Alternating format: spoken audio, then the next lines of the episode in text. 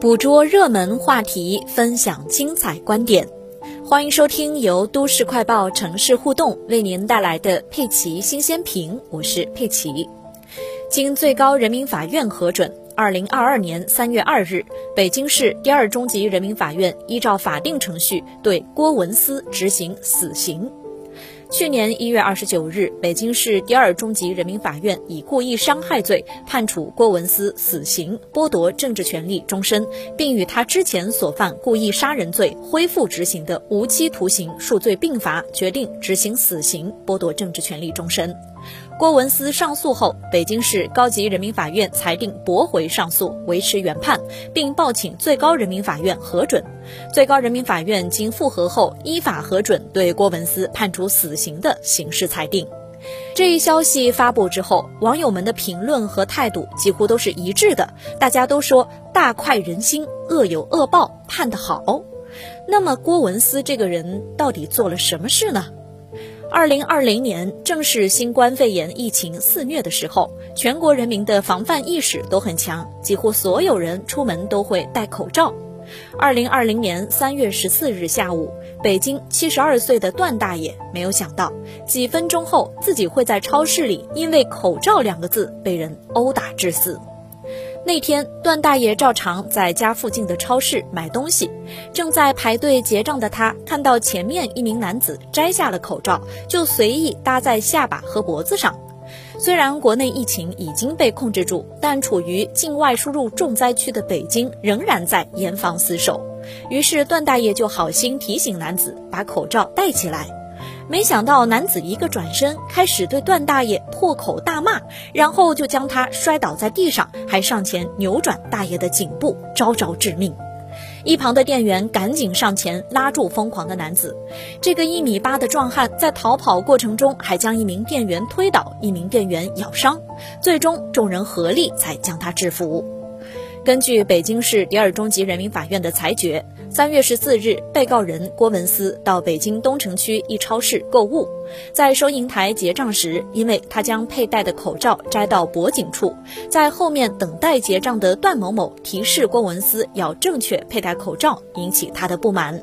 郭文思走到段某某面前进行指责，用右手猛推段某某左肩，并用右脚勾绊其脚部，导致段某某仰面倒地不起。之后，郭文思又俯身上前扭转段某某颈部，随后郭文思还将见状上前阻拦其离开的两名超市员工给打伤。可段大爷再也见不到郭文思伏法的那一刻了。事发六天之后，段大爷救治无效死亡，死因是颅脑损伤。据了解，段大爷是一名退休电工，热心肠，经常给街坊邻居修修补补。但这一次他的好心却劝错了人。他不知道，站在他面前的这个男人郭文思，其实并不是第一次杀人。根据2004年的公开报道，当年八月的一天，北京工业大学实验学院工商管理系学生郭文思，因为感情问题，在北京一家酒店的房间内杀害了自己的女朋友。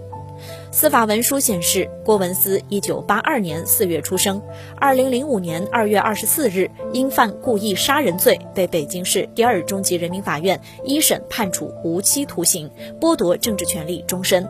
二零零五年二月，郭文思故意杀人案一审宣判之后，他没有上诉，随后判决生效，郭文思被送往监狱服刑。那么，故事到这里就结束了吗？没有，故事才刚刚开始。从2007年开始到2019年出狱，郭文思先后获得了九次减刑。从2007年到2015年，几乎每年都获得减刑，而且每次减刑幅度都在十个月以上，最多的还有一年。最终，他累计减刑六年十一个月，实际服刑只有不到十五年的时间。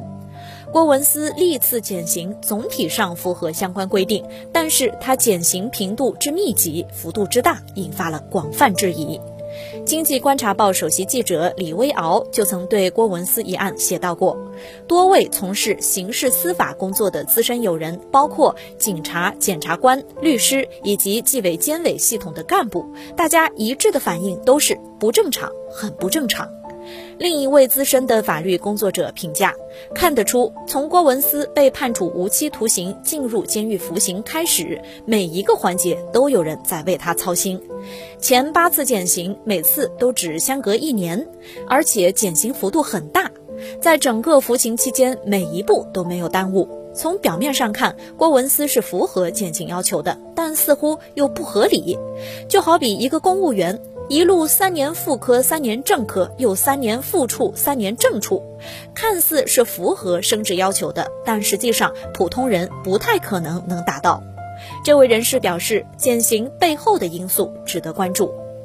那么改造结果呢？出狱八个月后，服刑期间表现良好的郭文思，徒手打死了劝他戴上口罩的七十二岁无辜老人。二零二零年九月十三日晚上，北京市纪委监委、北京市委政法委、北京市高级人民法院、北京市人民检察院、北京市司法局、北京市监狱戒毒局六大部门分别就郭文思减刑案发布通报。经查，郭文思先后在天河监狱、潮白监狱、清源监狱、延庆监狱、柳林监狱服刑，其违规减刑问题主要发生在潮白监狱和清源监狱。郭文思的父亲郭万普是中国原子能科学研究院退休职工，在郭文思服刑期间，他以直接或通过他人请托监狱系统、检察官和法院的相关工作人员，并给予款物的方式，谋求关照郭文思服刑生活，帮助郭文思快速减刑。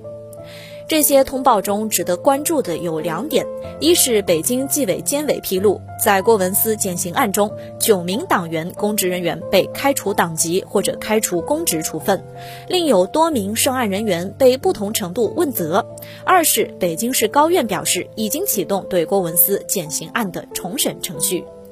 细看通报，令人唏嘘。这一案件中的人情关系、利益勾连盘根错节，六部门的查处通报拼连起来，也拼成了一幅触目惊心的违规减刑案全景图。也因此，在前期依法追究相关人员责任的基础上，深刻反思、补上制度和执法漏洞、启动重审，都是对该案一查到底、坚决捍卫法律权威的题中之意。这次案件涉及公权部门和公职人员之多，波及范围之广，这都告诫我们要规范减刑的司法程序，对其进行科学严谨的审核，公开透明的监督，势在必行。那些年代久远的违法违规操作是历史遗留问题，更是历史遗留的教训。值得一提的是，郭文思减刑案发生之后，北京市委政法委督促市高院、市检察院和市司法局等单位修订、补充、完善了相关法规和细则。这种通过典型个案的查处，倒逼法律法规修订和完善的举动，本身也是法治进步的典型案例。